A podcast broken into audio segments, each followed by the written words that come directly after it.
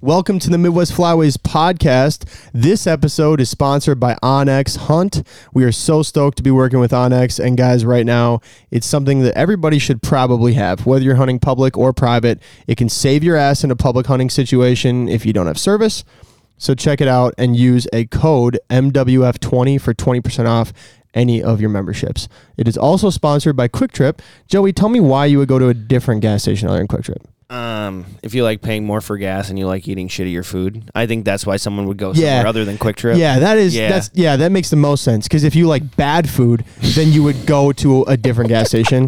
But if you want to have good gas station food, then you wouldn't. dude, I'm just telling you, the Glazers at QuikTrip. That's a that's a morning hunt staple, honestly. Oh my god, oh man. my goodness, I love it. Can you start us off? I can, yeah.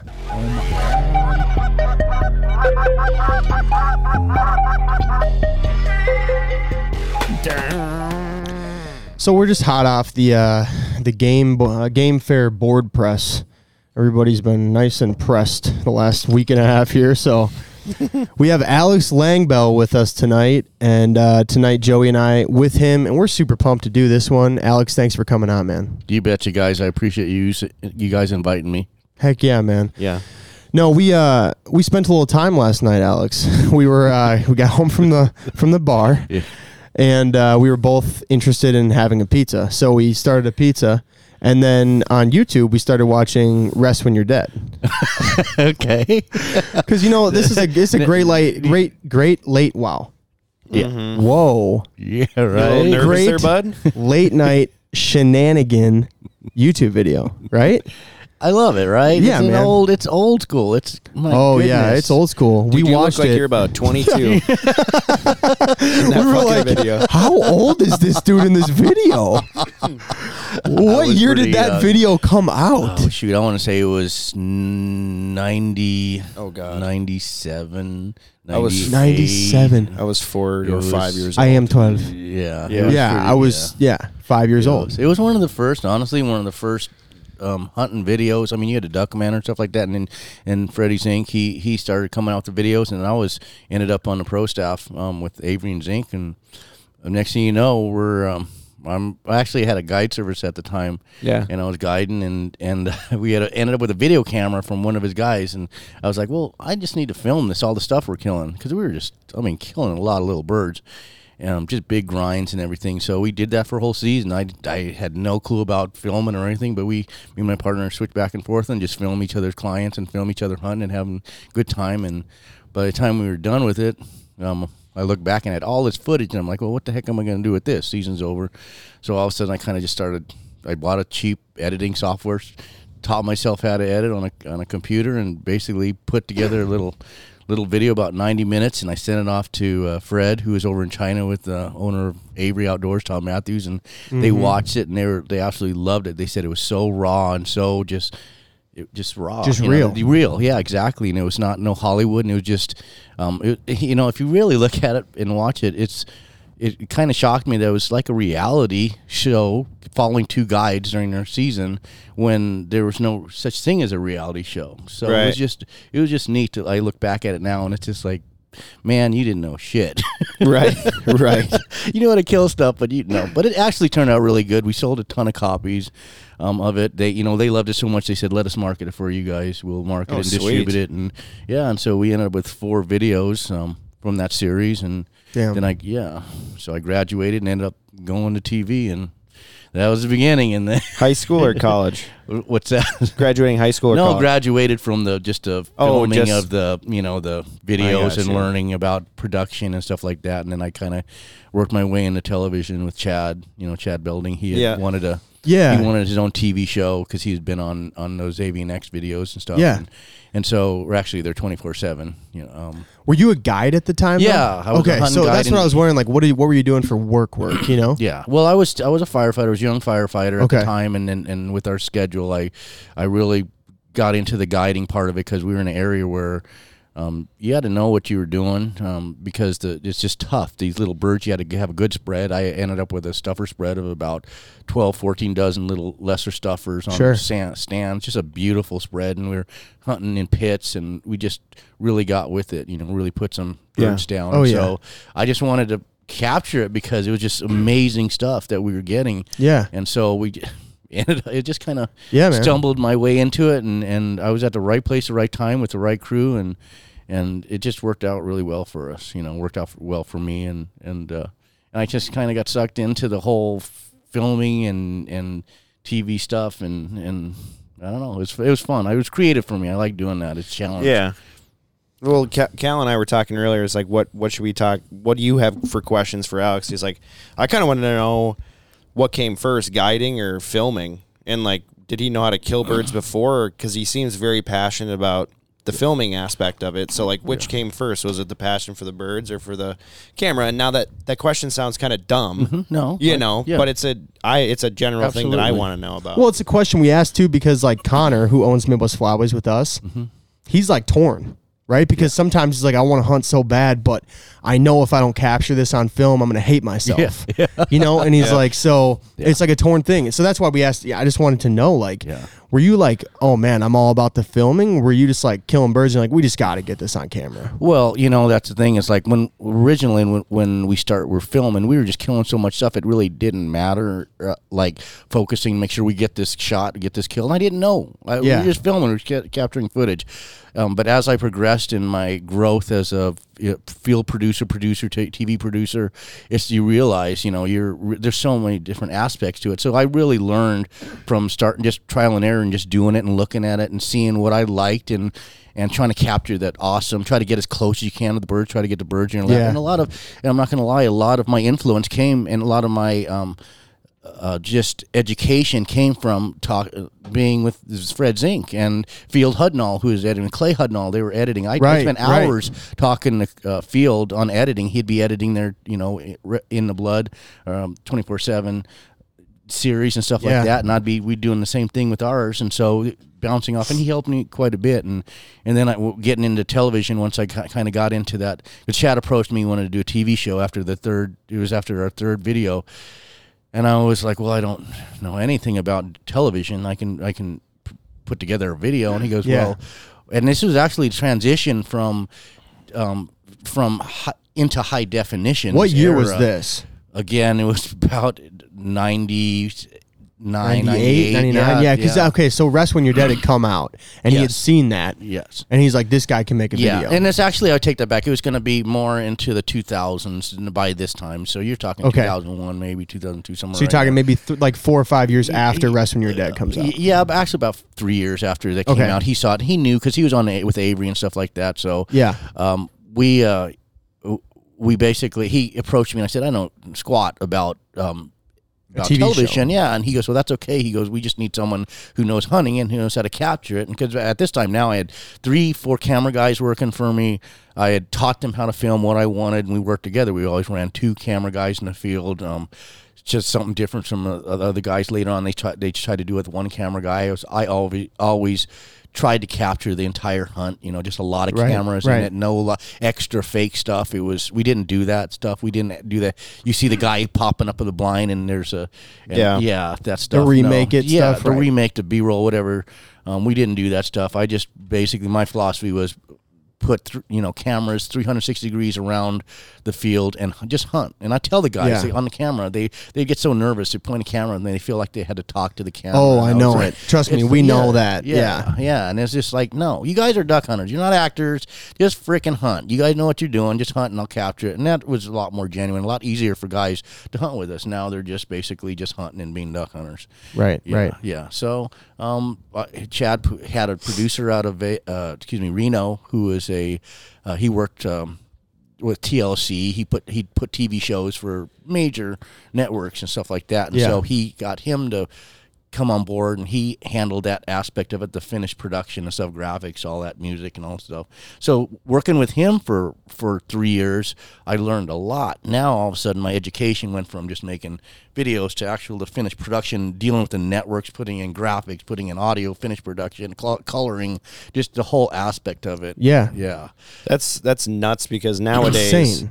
na- nowadays, everyone's just like throwing shit up on YouTube, yeah and it's like, a different world you- now. and no, it's different, and it's like, okay, you were actually producing fucking TV shows, dude. Mm-hmm. the, Yeah, yeah, the yeah. shows that I grew up watching when my dad and his friends would go out hunting. Yeah. They'd throw on the hunting channel when I wasn't allowed to go. Yeah. And I'd just sit there and it was Chad Belding and Alex Langbaum. Yeah, yeah. So it's just fucking surreal as hell. Yeah, it's crazy. Yeah. Being in this dungy little Anoka basement over Game Fair weekend. if they could only see where we're sitting. And, Oh, yeah. and doing it, but you know that's okay. We had a couple Coors Lights from or Yeah, Coors it's- bottles, Yeah. yeah. beers. we're fine. We'll get this done. no, that's crazy though, man. I mean, I'm just I'm really interested in the whole like you kind of just got like thrown into the whole TV world pretty mm-hmm. much. Yeah, pretty much. But I had a lot of passion. I had, and the thing about television for me is I didn't watch other mm-hmm. hunting shows. There were a lot of deer hunting shows. There wasn't a lot of waterfowl shows at the time. Mm-hmm. So you, that you'd see the you know guy whispering to the camera, talking like that.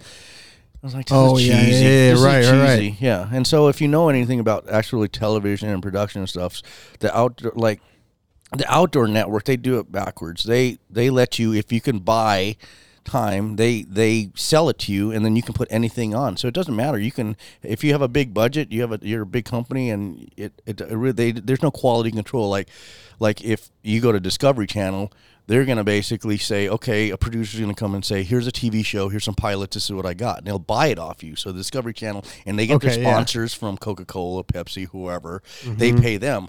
Well outdoor channel does different in other they you basically buy that and then you go get the sponsors so it's actually pretty smart but there's there's not as much quality control as in network television so that's why a lot of the shows are not not as you know you've seen the hunting shows Not as well produced. Exactly. So it's just, and so I didn't watch other outdoor um, producers. I watched the Discovery Channel. I watched the Deadliest Catch. I watched things that were Yeah. professionally net Nat Geo and stuff like that. Stuff that was Big budget. Yes, and and if you look at it honestly, the finished product is right there in front of your eyes. It really is. You know, you look how they put it together, all the transitions, the music, the way they, the the voiceovers and everything. It's right there in front of your eyes. you Yeah, just got to yeah. understand it and break it down and then or put it together. And so that's I think why our shows were so popular. They're very clean and and I always felt in te- television show even when I started the the grind uh, waterfowl TV with uh, Dakota and Rig'em right. That's right. Yeah, I started. I totally forgot that. that, you you helped fucking produce that, but I knew that. And you know what's funny is both shows are still on on television Right. doing very well. So it's That's awesome. You know, it's pretty cool to have both those on on, on your resume. Um, but when I started that, it was like I told him my whole philosophy is. I- I'm not big on like hard sales. Like a lot of these networks, it's like almost these TV shows. You watch them sometimes, and it's like a big infomercial on products and all that stuff. And I understand Yeah. they have to show the products because if you, like I just explained, th- those they're getting their money from their Right, sponsors, so right. they got to go to Benelli, and you better put a commercial for Benelli. You better use it, and you better show it because they're paying you this kind of money. You know, Right. Yeah, so it becomes a big infomercial, and so, but my philosophy was you don't have to shove it down people's face. You just show them. You make a beautiful product, finished product with great hunting, lots of killing, good interactive in the blind, good quality footage, your beautiful footage, and and a little bit of education, teaching people how you hunted and what you did, and then and that kind of the stuff, and a little bit of humor in there, and Totally. that kind of the recipe will allow people to um, just they kind of just follow you. You know, you you do flash a like a, a whatever you know a shotgun shell or something in there. You don't have to show it. Do you see that Yeah, yeah. a cool uh, empty hull floating in a pond as, as you going in and out of commercials, things like that. People suddenly they see that brand, that logo, and it, it's just a soft selling way of Right. promoting it. So Well- that's just a classier way, in my opinion. I tell you what, and we're about that philosophy as well, but I can't tell you through Instagram, YouTube, uh, TikTok, the amount of times that people ask what you're using for shotgun, shell, calls, whatever. But like, yeah. uh, but I'd say about seventy percent of the population who sees it knows without being said. You are blowing molt gear, molt 100%. gear to kill everything in the skies. Gun Dog Outdoors. You want to get your dog strong and ready for the season? Yeah. Gun Dog Outdoors. Yeah. And there's times for that. There's a you know beginning of it and at the end, but you don't have to just saturate an entire. You only have 22 minutes of That's video, right. and I don't want to see. You already got eight minutes of commercials, so now during that show, that 22 minutes, you're going to start shoving um, decoys and everything else down my throat, which it's just cheesy to me. It's like these guys. You exactly. You're exactly right, Joey. Yeah. You know, Yeah. they don't. The, the audience is generally pretty intelligent, and they're watching Yeah. it because they know what they they want, and if they've seen someone that's and it's appealing to them, they're going to naturally do it. And we, it, and it was a recipe that worked. It, like I said, the, both shows are extremely successful. Um, they're still on on TV today. Yeah. and so it's just it's just I think it it just No, something yeah, that it it works for us. cheapens it cheapens the product. Yeah, You know, hundred percent. Agreed. Just like you're saying. So, So- yeah, the the easiest thing to do is just yeah, soft sell. Just- but Sorry, I didn't mean to no, interrupt. you know, but- you did. It's fine though. no, what I was going to ask you, Alex, of all the shows that you produced, started, you know, kind of like pushed away, like here, this is yours now. Yeah. Um, what was your favorite? It was hands down the the grind. It was Really? I had a great crew, you know, and and Chad was pretty fun to hunt with and, and go all over, but he was just so hardcore on certain things that, um, like just things like birthdays and stuff. It just kind of kind of got in the way, you know. So, but we we we parted on good terms, and it was just Yeah, like yeah. you know, you do your thing. We're just two different people, you really. Your personalities. If anyone has met Chad and then met me, you can pretty obviously tell that Yeah. we're just two completely different people and and so um but with the grind you, i had a crew had some uh, great guys matthew the owner of rig'em like just a fantastic he's a surfer dude he, I don't know how the heck he got into the water California dude. california sur- he actually the east coast north He's North he surfs Carolina. With the shark yeah he sh- he surfs with the sharks in Yeah. Morehead City. He's crazy. But him and then joe Thole in michigan just had a great crew that we went out and we had a lot of fun. It was just we go out and it was cutting it up and and they and they allowed me to and that was the recipe i brought to the grind. I told them. And that, and i put my heart and soul because i had more creative control in that aspect of it because now Yeah. i'm all of a sudden understanding network television. I'm dealing with the networks you know i Yeah. And so I just it worked out really well for us. So that was the, the the grind for me was, and it was all fun. Don't don't get me wrong, you know, but it's a lot of work too. It sounds oh you got they paid you to hunt and you did all this stuff. Well, okay, yeah, they paid me, but not like Not you're going to retire. I still was a Right, firefighter. right, right. so, but it was it was still I wouldn't take it back. It's it's, it's brought me some great memories. I got some I've met some incredible people. Well, sure. Yeah, you know, like you too. I mean, it's just Well, thanks, man. We only met you I mean, because you you, might started going you to might shows. be you might be talking shit right now, but I'm gonna I'm Well, gonna of course pretend I you're am. not. So thanks. no. No. Okay, no, so we've yeah, got absolutely. the Fowl Life. yeah. We've got the Grind. Yeah. We've got Gun Dog Outdoors. Yeah, that's the new company. Yep, Yep, that's the new company that Launched it you're three running years right ago. now. Yep, that's my company, and that's what's nice about it. It's mine. Tell us about Totally. Gun Dog.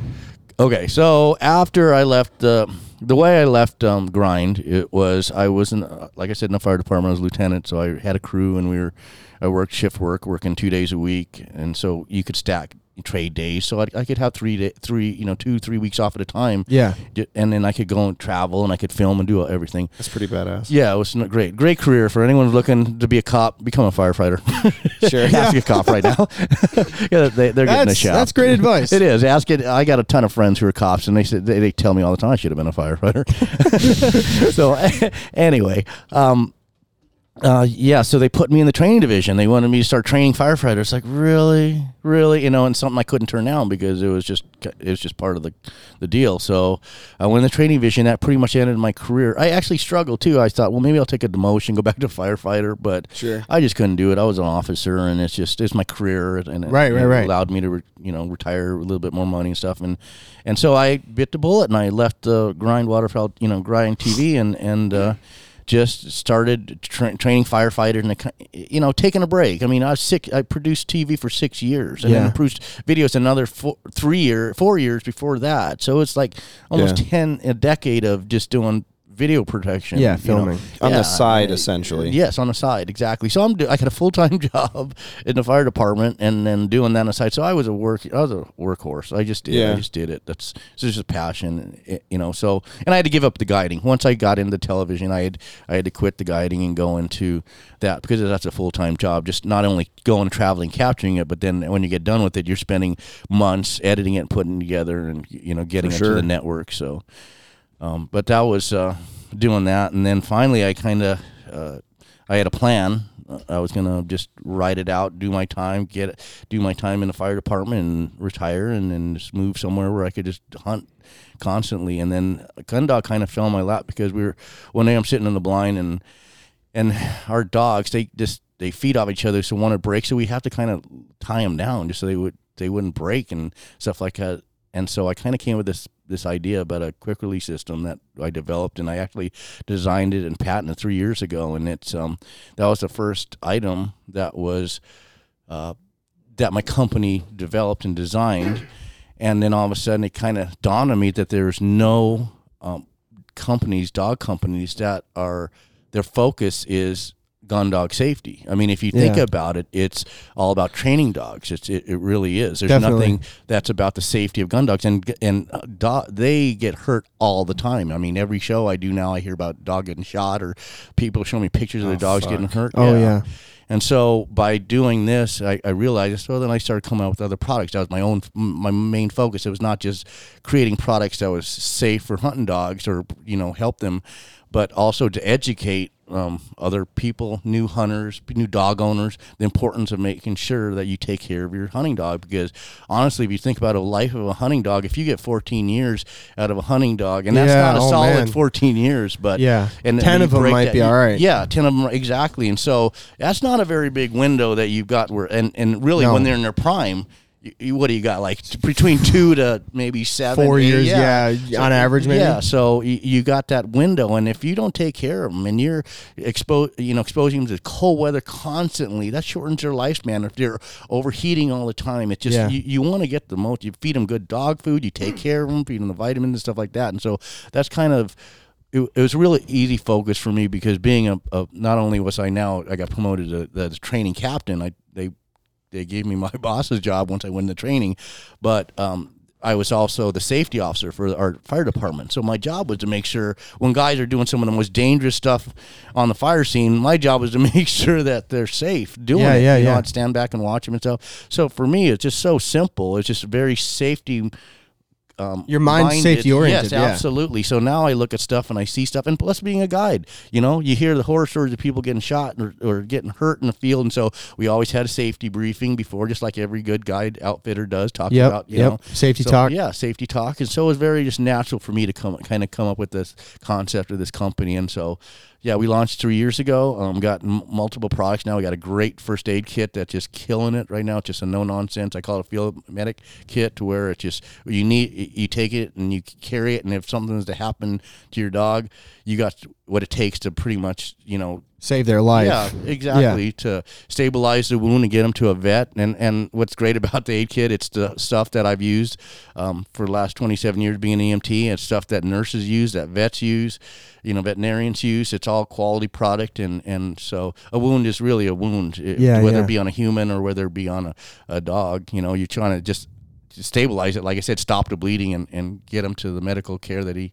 he needs. That they need. yeah, yeah. So that's kind of the company you know, where we were at. You know, we've been in business now for three years, and Having fun. I love it. I love it. I just Yeah. we're just finishing up the fire department in, in June, and so put in my 27 years. And Wow. and yeah. So um, Congrats, man. Thank you. I appreciate that. That's that. really exciting. Yeah, it is. You know, and I my hats off to all the first responders. You know, they everyone talks. You know, in the military. You know, God bless them. They're they're awesome. But sometimes the first responders get left out on some of the stuff that Yeah. they do because they're seen every day as well. So Oh yeah. and so, especially our police officers, I just feel so bad with these these idiots saying defund the police and all Oh this my crap. god.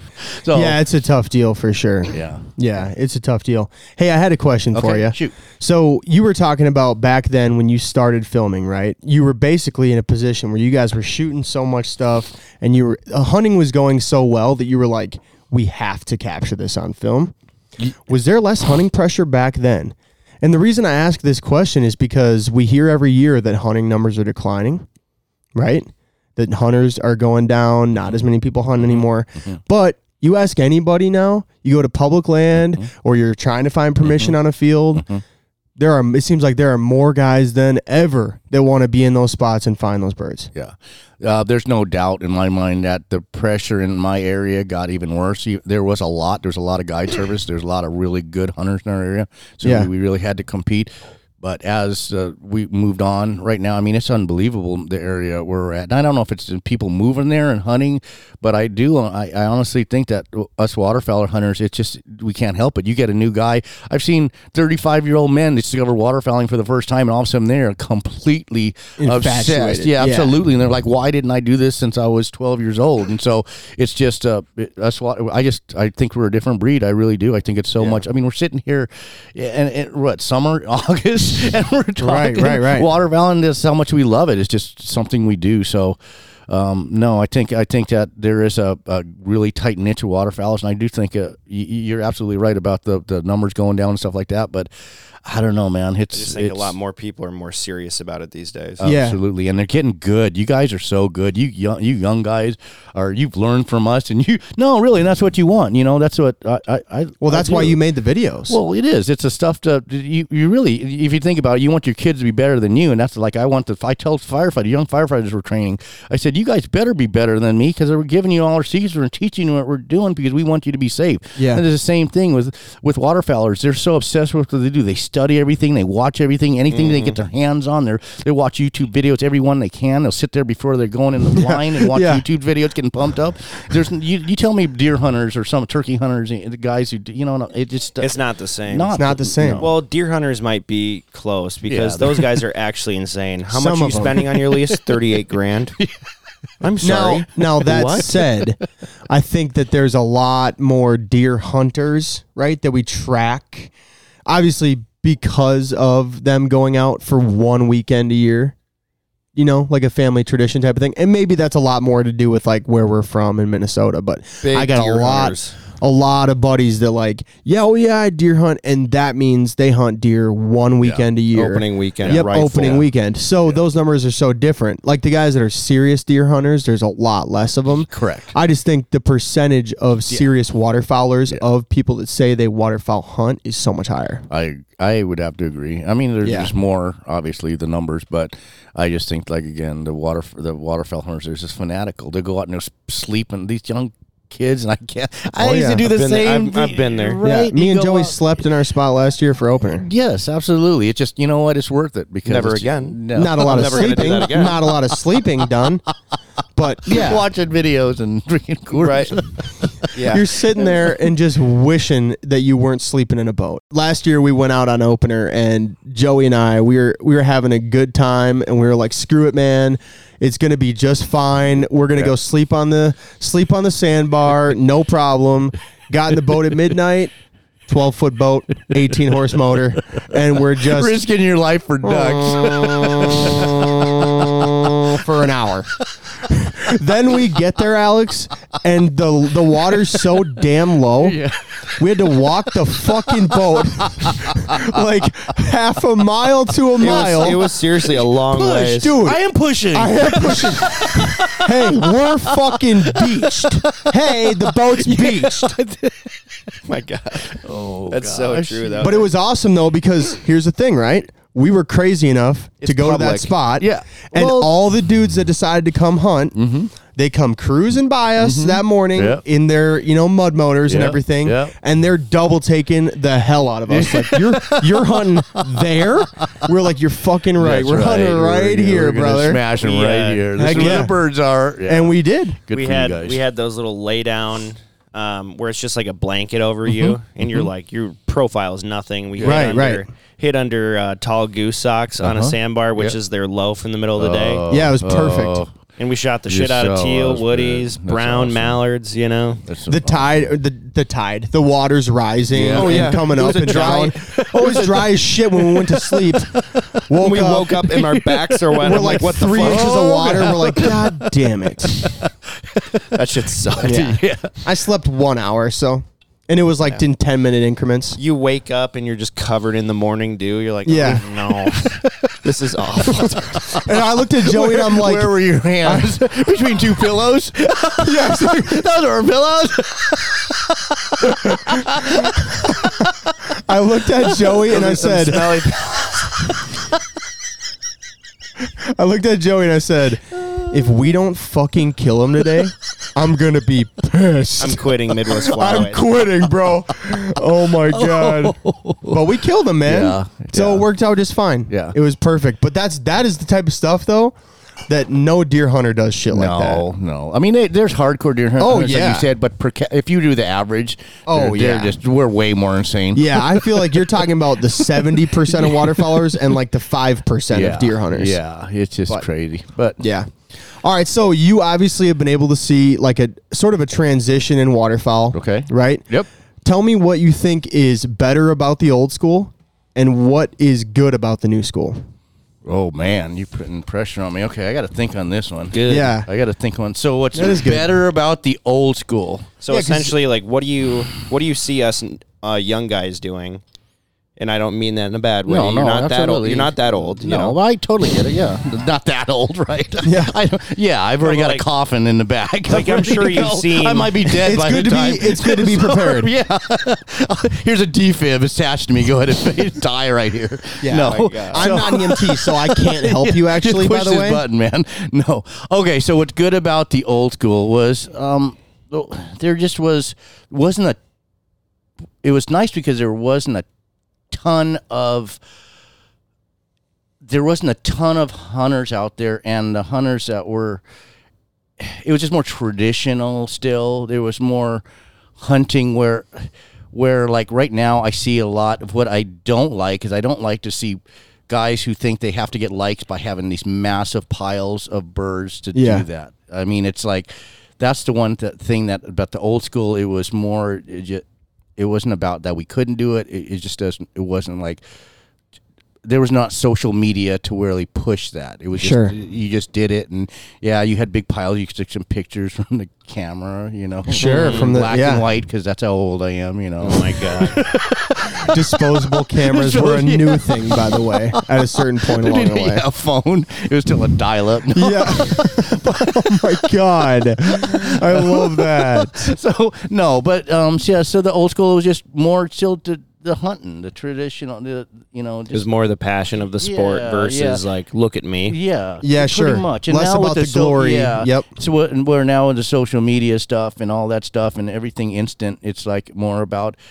Um, the kills and all this stuff and the big numbers and all that stuff. So that's the one thing I, I think is a little bit better about the the old school. Um, what I think was really neat about the the new school is the information that is that you guys share and the- your passion that you guys learn and you're just um, you you continue to take what the old school guys have kind of given you and kind of steered you in that direction and you're not you're still trying to do the same thing and you're still you see new you know you, you new Alex Langbells and stuff like trying to do television and stuff like that and doing the podcasts are great. You guys you know you, you guys are just taking the bull by the horns and you're continuing that. And that's what we did is some of the guys that there wasn't a lot of us but the guys like Zink and and you know sean stahl and and, and RNT and all that there, there was still that that um there wasn't a lot of that. There was just a handful of guys. Sure, doing less that work. competition Yeah, and so not, now you guys are you're dealing with a lot more competition, just like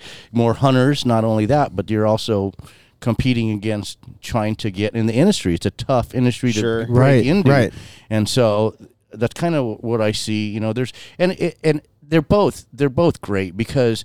The, you guys, it's, it's history we're creating. You guys are creating history. What I created back then was history. Back to market hunters, that was history. Someday, Yeah. you know, Yeah. hundred years from now, I don't know, we'll be shooting ro- robotic ducks or, with drones. I don't know, but it's and they're like, what? They had to blow on a, on Blow on a duck acrylic? Yeah, Yeah. They didn't get just, you know. So that's what I. It's just you guys are creating history. So don't Shit, what you acrylic. guys We're are- talking about wood, son. yeah.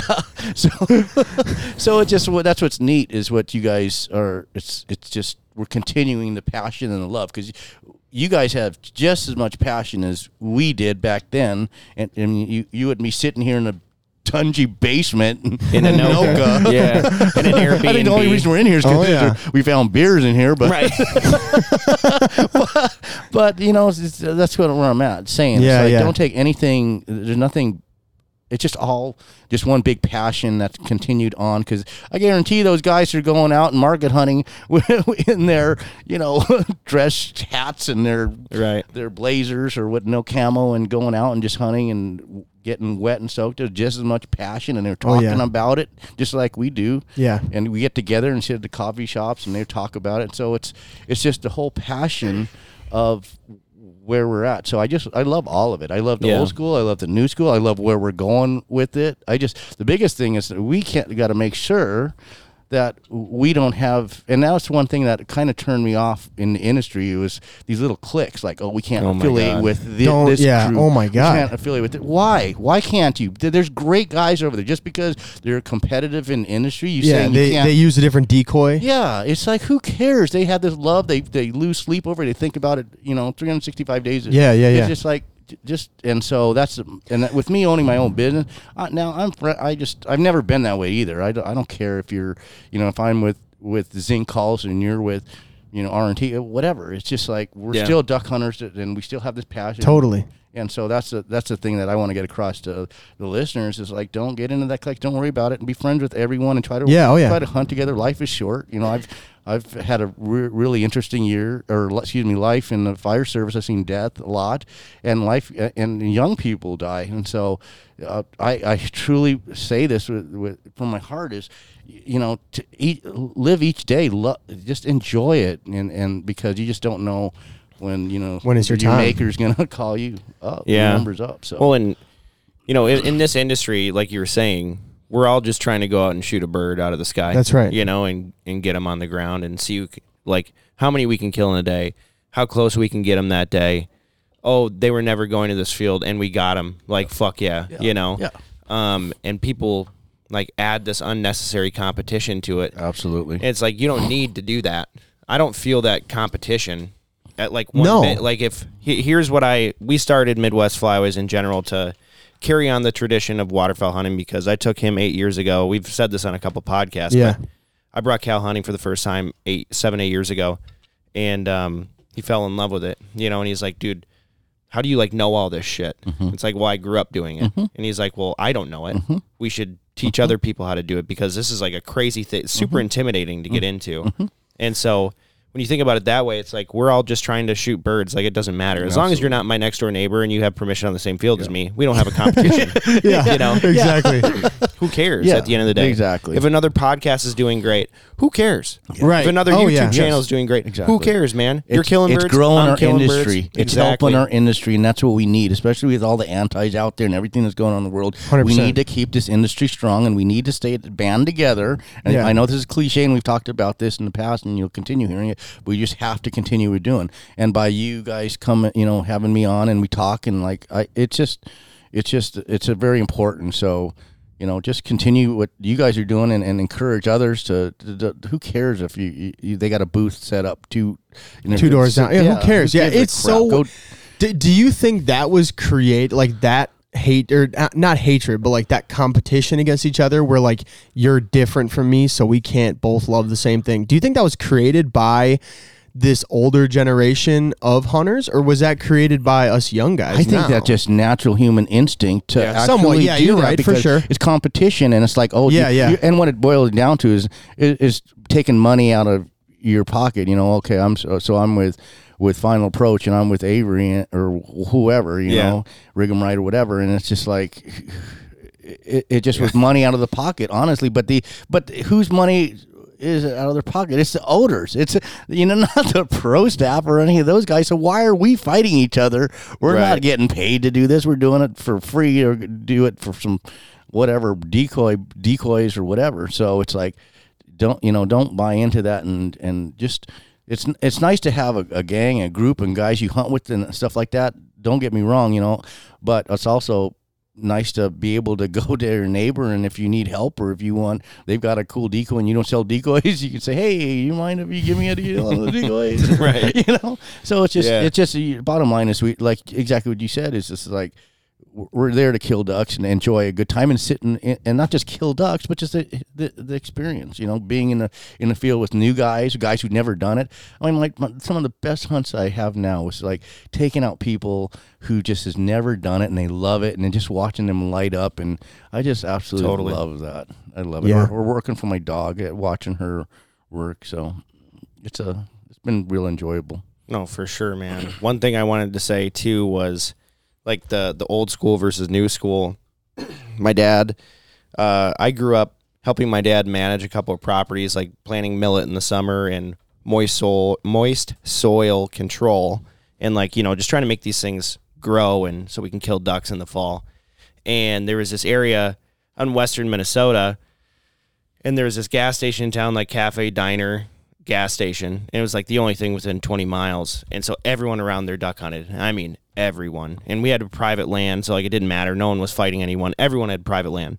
And so everyone would meet up at the diner and they'd have their ducks on their tailgate and everyone would be telling stories like, "Oh, how would you kill the redheads today? We couldn't kill them, you know. Like what'd you do different? Oh, we had uh, decoys with white on them, you know. Like that does not happen anymore. No, that's beautiful. That Yeah. is beautiful. Did you just described that is a community that's working together and enjoying each other and having fun and and and helping each other out. You know, maybe go try this spot. I mean, you, yeah, you got to keep your spot secret and Right. stuff like that. Of course. But you got to respect and there's ethics and there's unwritten rules and you know you don't go somewhere and hunt on, on invite and then bring all your buddies there and tell them about it. I mean, there's ethical rules in, in waterfowling that we need to abide by. That that you know some people forget. But, Oh, yeah. but but no, what you just described was just beautiful. I love that.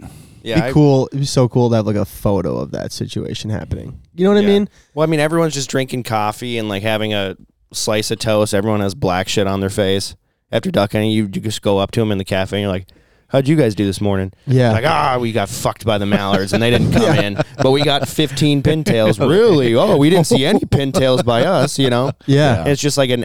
And then by the end of the day, you're like, you were in the cafe for three and a half hours. Yeah. And I'm sitting there, and be like, Dad, can we go home yet? Dad, can we go home yet? I'm but now you look at it and you're like, man, I was so cool. I yeah. I'm tired. Yeah. Dad, I'm tired. Can we go But you home? got to experience that, Oh, you know. So that's a great story, man. hmm And I ran into one of those guys from the cafe. Shit, last year at a totally different part of western Minnesota, and and he, I recognized him. I was like, "Have you ever hunted in Graceville?" And he goes, "Yeah, my dad used to own property out there." I was like, "My dad used to own property out there," and we got to talking, and we had met at that gas station. I'm How like, "Holy cool. shit!" both tired, both ready to go home. Oh, he, he was like eight years older than me, Oh, but yeah, okay. it's just So, so, he's picking on you, Yeah, wedgie. stupid little kid. Stupid little kid. yeah. Get the Sticker fuck on your forehead. Another thing I think too that gets missed a lot with that is if people are so competitive against each other, you're missing such an easy opportunity to learn from each other. Absolutely. Absolutely. You know what I mean? Oh yeah, because just like you know us like trying to break into the industry and meeting so many people i feel like i've learned so much from those people that we would quote unquote be competing against Yeah. other other people producing videos making videos Yeah. um, and and people in the industry and being able to just talk to them and become friends with them Yes. and then bounce an idea like have you ever set your blind in this you know certain Mm-hmm. position and hunted a win like this and they're like yes absolutely don't do that here's what you need to do because now you just saved me a crappy hunt Yeah. you know Yep. Absolutely. and if you hate each other you can't i mean you're screwed No, you're never going to be able to learn all that so exactly. Alex, who who is the coolest person that you've ever hunted with? The coolest person I ever hunted with. that's Yeah. going to be tough because you've Oh hunted with so my many cool people but gosh. just maybe give us like one or two of your favorite people to hunt with Who have I hunted with? That is cool. You know, like at the None end, of 'em. after after the end of the hunt, you're like, Actually. fuck, that was cool. You know, I there's there's a couple of guys I've hunted with that are just so they're just so good at what they do, and they're so laid back, and it's so natural for them. Um, uh, one guy comes to mind. He actually, um, Rob Reynolds. He he owns a, a major outfit up in um, northern Alberta, the Saskatchewan border, Ranchland Outfitters, and he is he he reached out to us, and he was just getting started, and he reached out to us, and he invited us up. And at at first, I was like, well, he he called me because this is when I was doing the grind, and so I was like, well, he sounds very personal guy, sure. And excuse me, and then uh, so I kind of made plans and I wasn't sure. And anyway, we ended up hunting. And this guy is just the coolest, nicest. He's actually a big guy for Mojo. He's a like we call him their model, their their phase guy for Mojo. Mojo model? Yeah, he's just yeah, he's just a just a good looking. I mean, I, I'm, I'm manly enough. Or I'm, You're I'm, fine I'm, saying yeah, I'm it. fine saying it. So he's you know he's a good, decent looking man, and he just was. but he was he was just funny in the field. He would be like things he'd do would be like he's like, okay, get ready. We're gonna shoot this this duck. This thing will come in, and you just sit up and shoot it. And he's like, all right, guys, go. things like that, you know, just little things. So he was a lot of fun. Um, but I've I, I've hunted with, uh, um, man, I hunted. You know, okay. So the duck commander.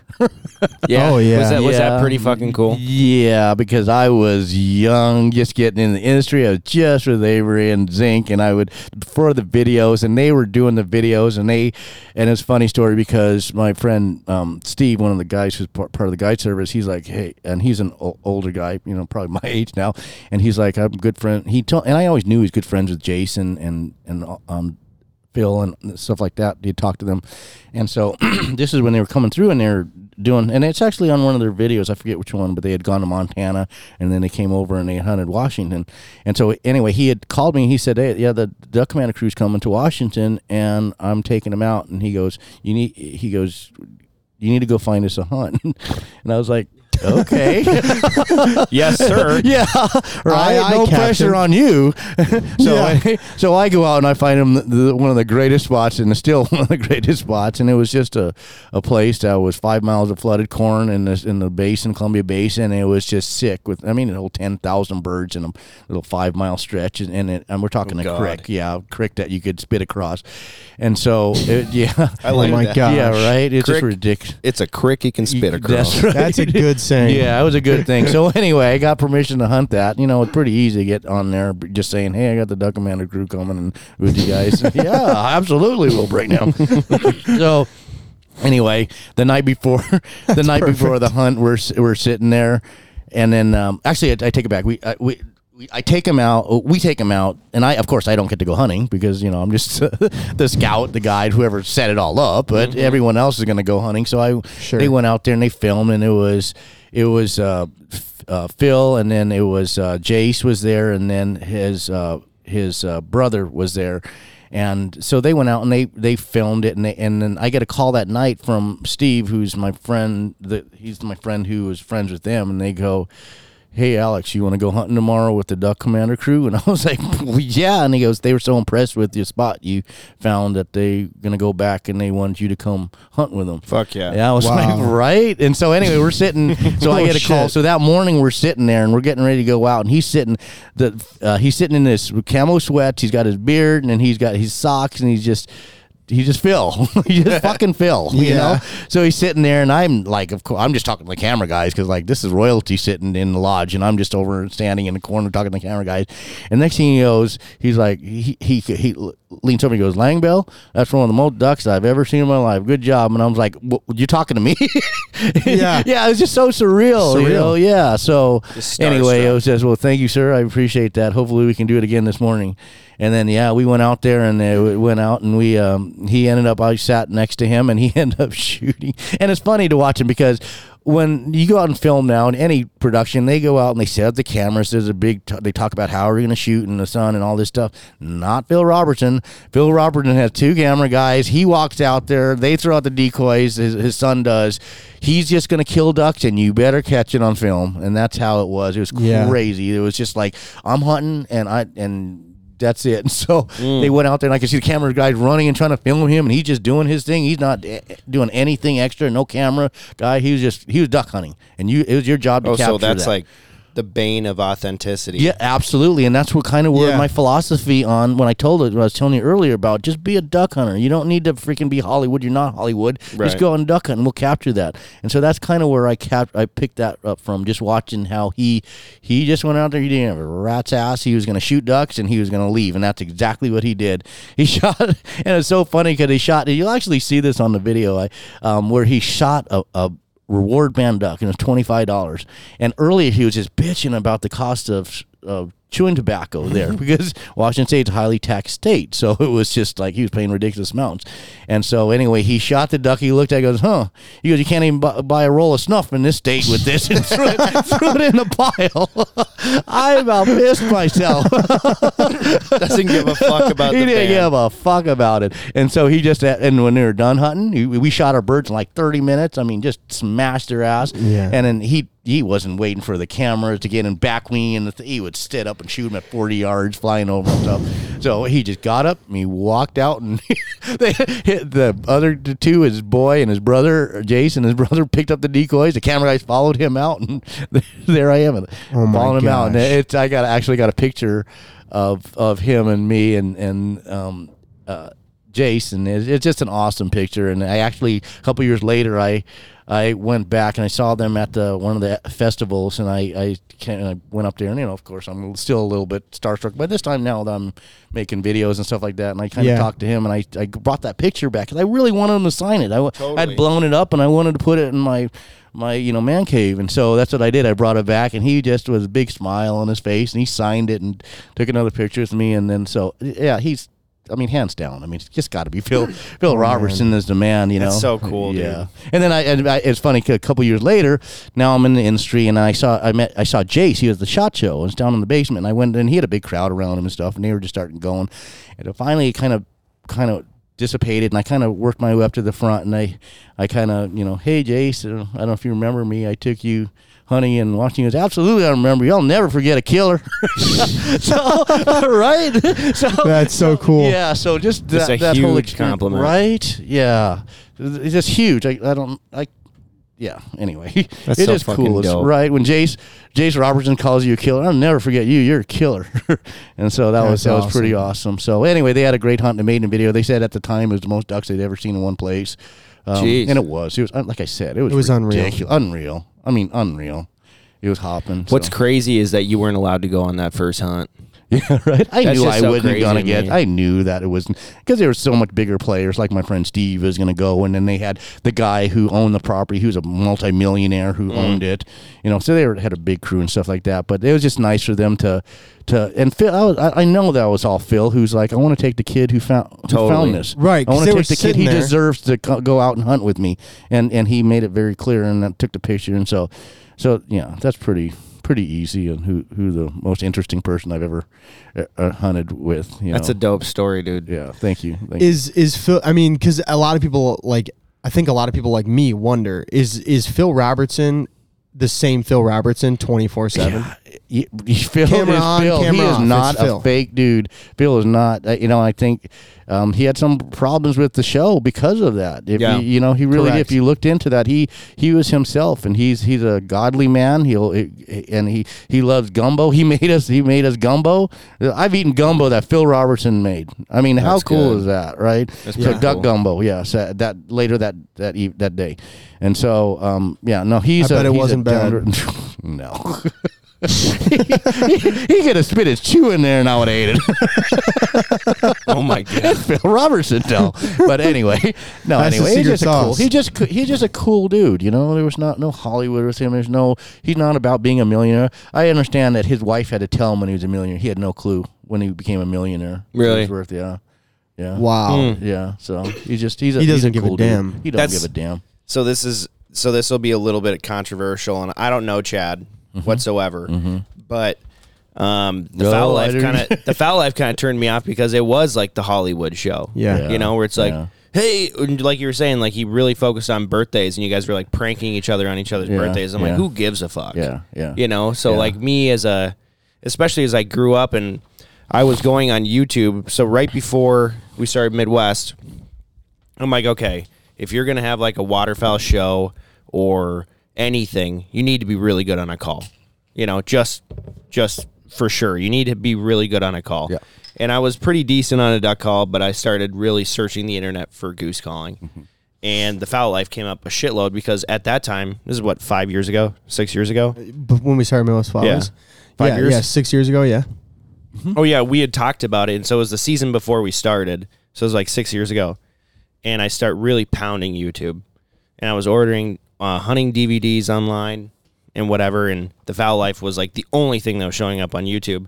So I'd watch these videos to like listen to the calling cadences mm-hmm, and like, mm-hmm. excuse me, see if I can like replicate that. And I just got so annoyed. You know, when I was a kid, I absolutely loved it. Mm-hmm. And then as I got older, I'm like, okay, I just want to know what these guys are doing here. and I keep hearing, hey, hey, hey, and I'm just like, oh my God, Yeah. dude. Can we fucking skip Yeah. forward to the hunting part? I want to hear you goose call. I want to hear Alex goose call.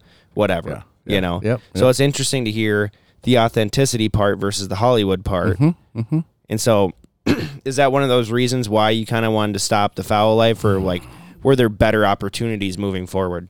Yeah, the, the, with the, the me leaving the Fowl Life, there's obviously there's some underlying things that I'm really not going to discuss. But um, there was a personality thing between us, you know, and I and I don't fault Chad for Chad's Chad, and everyone knows who Chad is, and he's he, he's carved himself Successful out. Yeah, he is. So Chad, and so I've just decided it's a different road for me. It's something I like. I said I looked at something different. Like Waterfowling for me was a beautiful TV show that showed education and had humor and um, was just a, a quality show. That's what I really wanted to produce, and so that's originally. If you look at the for very first season, it was I thought it was very good. Now people was very good. gravitate, yeah, and thank you, and and.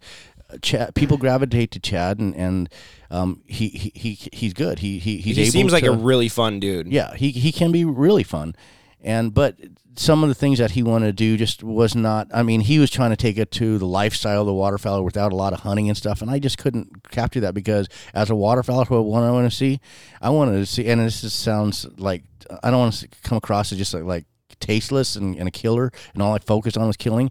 But uh, I'm watching a waterfowl show to see waterfowl get shot and learn how they're hunting how they set up and do stuff like that. That's what I want to want to see as a, a viewer what I want to see in a waterfowl show.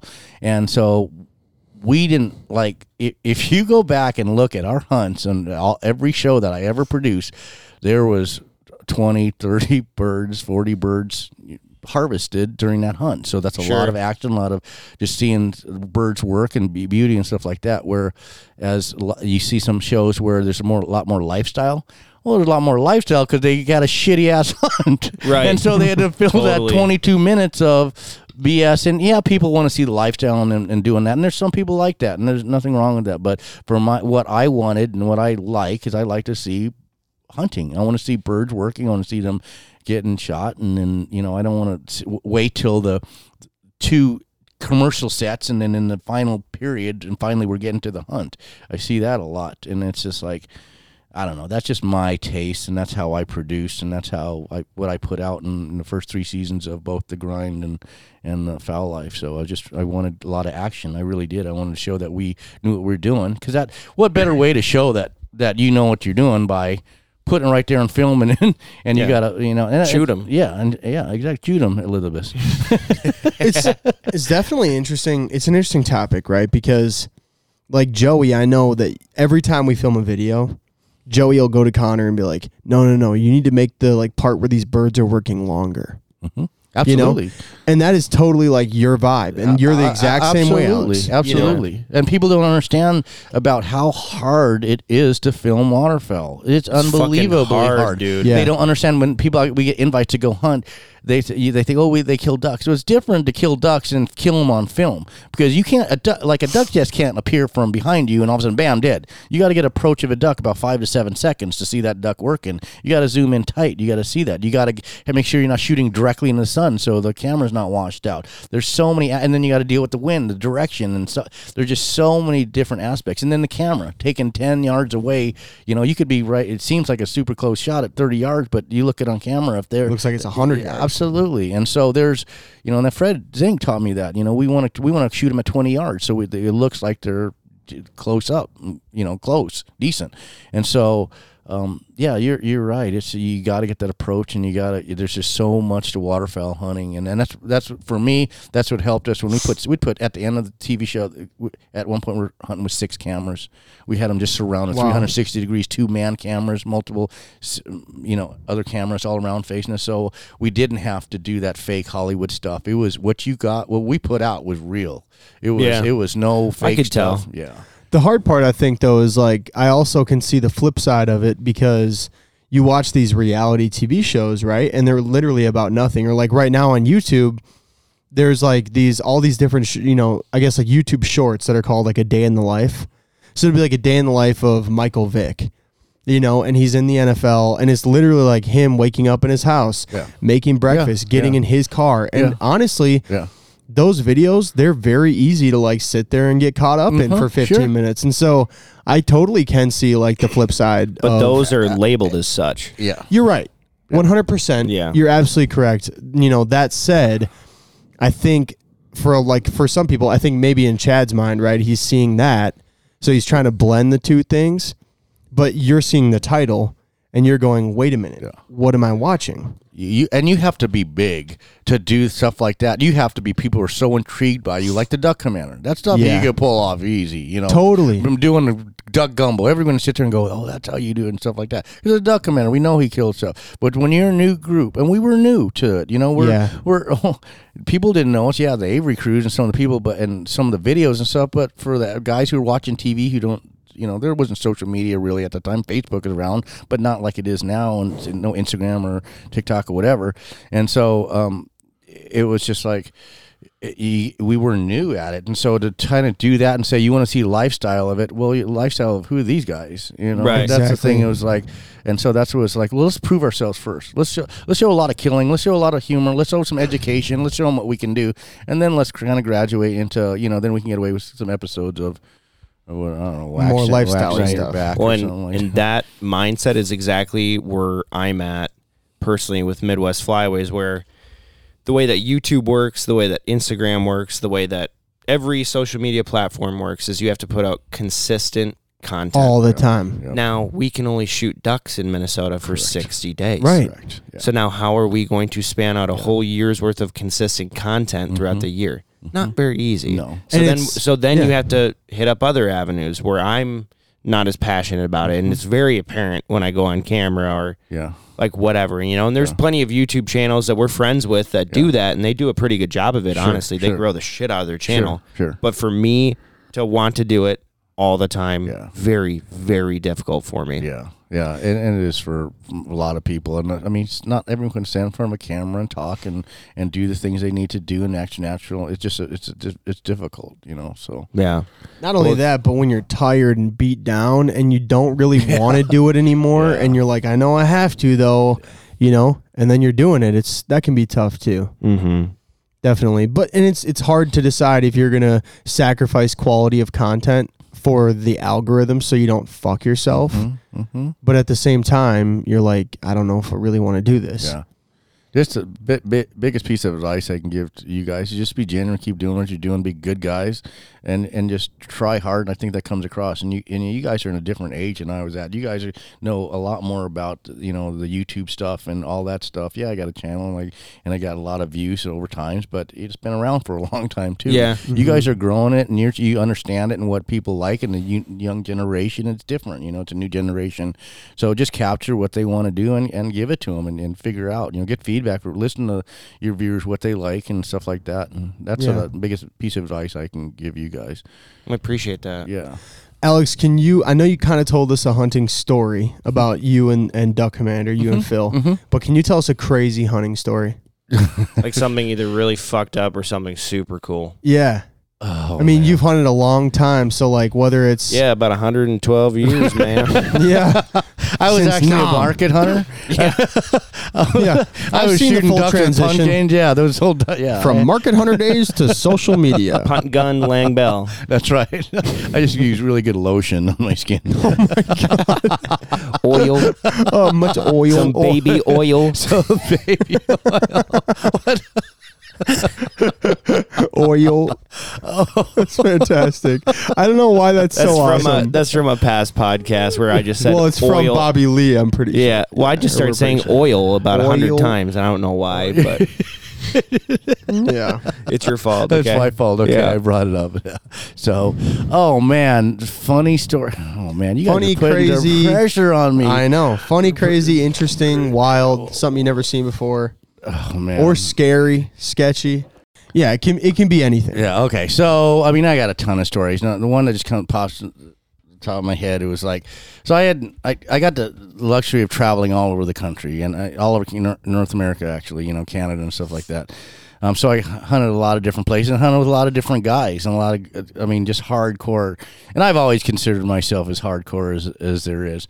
So um, anyway, we're we're filming uh, season two of the the grind and and uh, we're going we're going to Missouri and we're going to do some some spring snow goose hunting in Missouri. and I'm thinking, oh, it's spring, it's going to be warm, right? We're no problem. So me and my two camera guys get there, and, and it's my daughter Sierra. She she flies in, she meets us there, and we're gonna go snow goose hunting in in Missouri.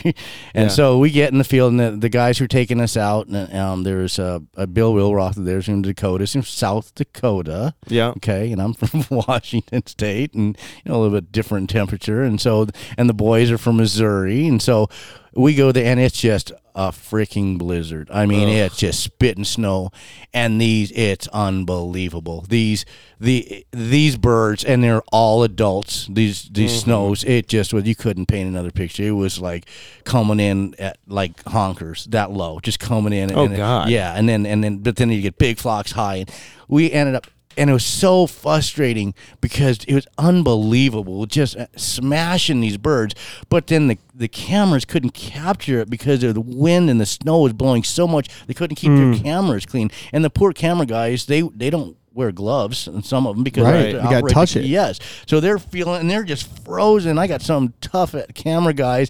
And so here i am hunting with these midwest boys and i'm trying to be a man about it. I'm freezing my nut off. I'm soaking from my top of my head to my I, you know, I didn't have waders on at the time. It's Right. we're we're laying in snow, we're blowing sideways. I swear, some of it was coming up uh, underneath us. And, I mean, it was ridiculous. You- Yeah. you, you, doing everything just to to not freeze to death. And these guys are just they're insane. They don't even care. They're just shooting and they don't care about the camera. You know, the the Midwest guys and Bill. They're I'm used to it. And me and the camera guys are. I'm looking at them. They're like pissed off and they're miserable. And I'm like kind of feeling like you know I don't want to puss out, but I get. And so I'm like.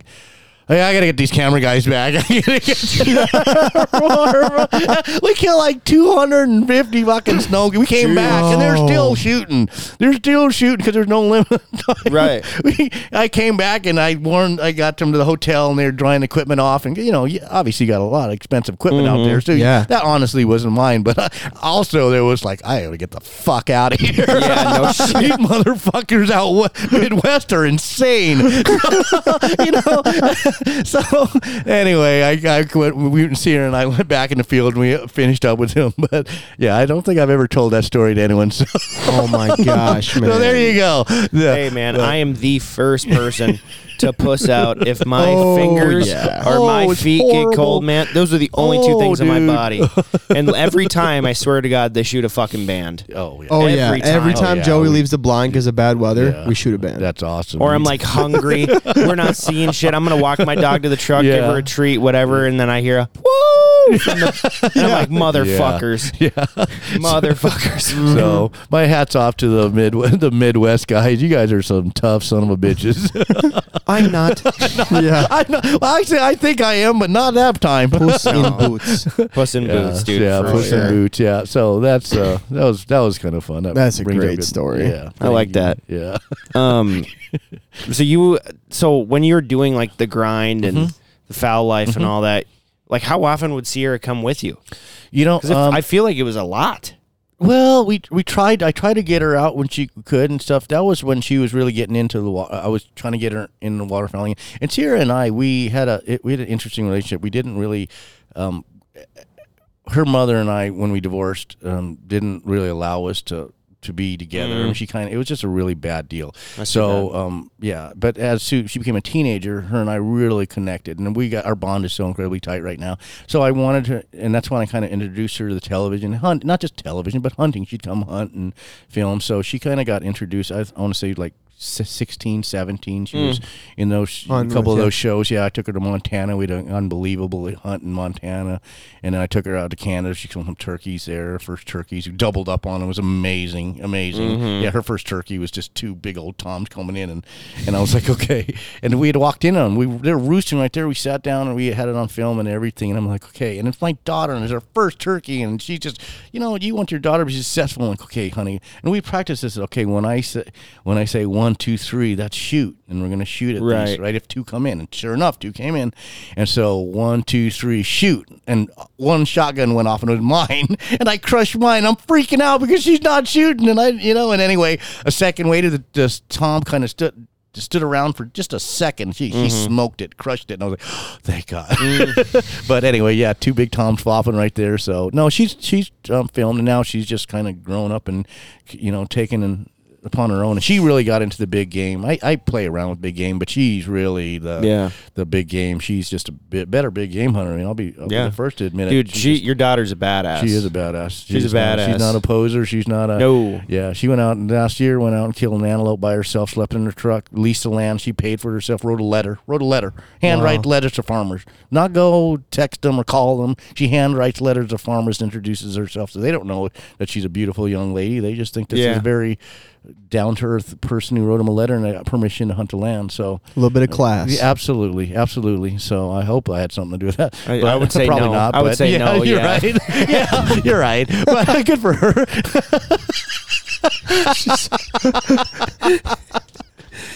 Classing you up one Oh, letter at a yeah, time, huh, that's Alex? Right. Yeah, there's no class here. Yeah. but Oh, um, yeah. So she's no, she's just a rock star. I'm so proud of her. That's Yeah. awesome, man. I'm I'm trying to get her on the podcast actually Yeah. within like the next year or so, Yeah. but she lives in a different state and whatever. yeah, So who knows? And we really try to do this podcast in person. yeah. Just because the chemistry is Oh, so much absolutely. better, you Totally. know. This is the second one I've done in person, and hands down, they're just the best because you know I can make you buy the beer. Right, exactly. but you did this time, and I because appreciate I'm a nice that. guy. That's because you had no money. So exactly. well, I'm just getting into the industry, Alex. Okay. We couldn't afford a booth, all right? So it's really So- going downhill, guys. Oh my god. Oh, I love it. Okay, one last thing for you, Alex. Shoot. Um, so with you being with like Gundog or you owning Gundog Mm-hmm. Yep. Outdoors and whatever, I'm sure there's a lot of um, dog trainers and people who have dogs who like want to get on staff. Mm-hmm. Sure. Sure, Right? Sure. Um, I don't know if you have a pro staff or not, Yeah. but like I've never understood pro staff Yeah. personally. You know, it's just kind Yeah. of weird. Yeah. And I think it's just kind of like a little inclusive thing. Like, hey, give me content for practically Mm-hmm. Yeah. nothing. Pretty much. You know, And that's why. Go ahead. I'm sorry. well, uh, no, you're good. But I, I was gonna say for all these guys up and coming into like waterfowl, like people who are just you know those 15 you to Mm-hmm. Yeah. 30 year olds who Yeah. are just obsessed. That Yeah. 25 year old Yeah. who just Yeah. went out for his Yeah. first time, then he s- went on social media. and He's like, holy shit, this is a whole community. Yeah. What's your best advice you could give someone to like get on Gundog staff, and, like just your Mm-hmm. Yeah, staff, yeah, or yeah. just like get into the industry in general? Yeah. Okay. So, um, let's talk about pro staffs real quick and and why I don't have a pro staff yet, and why I first of all it's pro staffs. I feel that the the companies in the past have really used people. Use and abuse? used and abused people Yeah. and i was one of them i was i've been in multiple plus I, I refuse to be on pro staffs now i don't care. It's just like Right. it, it's just like my time is worth more than a t-shirt and a, a decoy bag. Yeah, you know 15% what I, yeah exactly. And and so and and it's unfortunate because um, everyone and including myself when you're young you'll sell out because you want to be affiliated you want to be someone you want to be someone in industry and stuff like that and i don't care you give me a duck call I'll sit in a booth and i'll do all that stuff. And it's like that's great and all, but it's just like you're kind of like watering down anyone who. And now it's easy to get someone who just would sit in the booth. You know, if it, if guys would say, you know what, I earn this, I sit and I'm selling product for you, you should pay me, stuff like that. So that's that's the one thing. That's why I don't have a pro staff because I, it's just like I don't want to just feel like.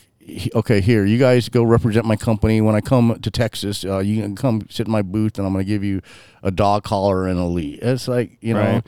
and and so if if I do and then I start, in fact, I just it's just so funny because I just picked up a kid today in the booth and I'm paying him. I'm not. I'm paying him a hundred dollars sitting in, in my booth and talk hunting. And he's a 17 year old kid. He gets to hang out with me. He's just a great down to earth kid. Sam? Yeah, Sam. Just Yeah. a great down to earth kid. He's he's just a good kid and he wants to get into the industry. So it was very obvious. He didn't come begging, asking for Hannah or anything, but it was just genuine. He talked about me or talked to, to me. And so I was just like, hey, you know, are you ever interested in working in a booth or learning about the industry and stuff like that? So I opened up, I opened it up to him. And so it's more of a just a being able to see someone in person, see their passion, seeing a young kid who wants to do something and, and if I can steer him in the right direction, I'm gonna do that. I'm gonna help him get there and, and tell him what to- you know what to do and what not to do and not don't sell yourself out short and you know work hard and earn everything you can and if they're not going to pay you go somewhere else Right. you know so the best thing I can give best advice I can give for someone in the who wants to kind of get in the industry is just just hunt, become, learn from others, get with a, a good group of guys who got a good reputation, and they're not a bunch of sh- shady. Because there's some shady stuff that goes has gone on in the past where Yep. they, you know you have to abide by the laws as much as you know we you just have to. You just can't put yourself out there where you could get caught doing some stupid stuff. It's Would never worth be it. worth it. Never. You ruin careers because of that. You absolutely, you know, you do shady stuff. You, I'm not going to go into names or anything, but there's been careers ruined over and companies ruined because their guys are to want to shoot an extra duck or or or, Right. or do things that are unethical. And that's the big thing is just stay true to the sport. That honest, you know, there's rules for a reason. Um, do that, and then. Um, and just try to go. The big thing, honestly, like what you guys are doing, go to festivals, go to events, go to these these things, meet people, interact with people. That's how this kid got onto the. Yeah, don't be scared to go talk to someone. No, go. I'm a very open. And you know, if someone turns you away, you go and talk to him. He's a jerk. You know, screw him. Go go talk to someone else. And and like I'm very open. I'll, I'll talk to anyone anytime. And people message me all the time, ask me, um, what should I do to do this? And you know, like I got birds doing it. I help them out all the time. Or I've helped people learn how to call, you know, birds and how when to call and stuff like that. So I'm a very accessible person. I'm I never uh, never had an ego. Never will. You know what do I do? I kill ducks for a very nice to me for the last Well, three yeah. years of knowing you. Yeah, it's- well, you're special, Joey. Oh, mean, don't say that. Yeah, but no, that, but it, anyway, it's just like just try, try to get in, get in into the in, environment, the outside, not just a waterfowl environment, but after hours. You know, like this, Right. going to these festivals, going to calling contests. You know, if you really want to become a world champion caller like Kyle Jones, you're going to get thrown. They're going to come knocking down your door to represent your company, and stuff Totally. like that. So that's not a bad d- deal either. Just just be passionate about what you do. Get surround yourself with good people. Be be involved in the industry and, and do what you can. And don't sell yourself out short because you're not. You know, you got if you're passionate about it and you work hard, you you, you deserve everything that you should get, and not just working for, you know, freaking whatever a flag or For, something. for a 10% Right. off. yeah, yeah, so, yeah. So 100%. yeah, so Yeah. that's my advice. Well, Alex, thank you so much for coming on. We really appreciate We it. We never did our intro music, dude. no, we didn't. I feel like we got to show Alex after the podcast. Oh, actually, you know what? It's okay. I'm I'm gonna mix it in. Oh, really? Okay. I'll mix it in. I'll add it in. Oh it'll be yeah, fine, dude. Yeah, it'll be fine. It's gonna be fine. Yeah, absolutely. All right. And, who, can- if not, who gives a fuck? You got me on. Well, dude, I can't. I can't thank you enough for You coming bet. on the podcast, dude. I've been watching you since I was a kid, and it's just fucking surreal as shit to be here talking with Totally. you, and it's That's just an honor. So, That's awesome. really appreciate yeah, it. you bud. guys keep doing what you're doing. I love it. Keep kicking ass. Check Alex out at Gundog Outdoors. Go watch on YouTube. Rest when you're dead. It'll it'll make you it'll make you very excited for duck season, and we will see you guys soon.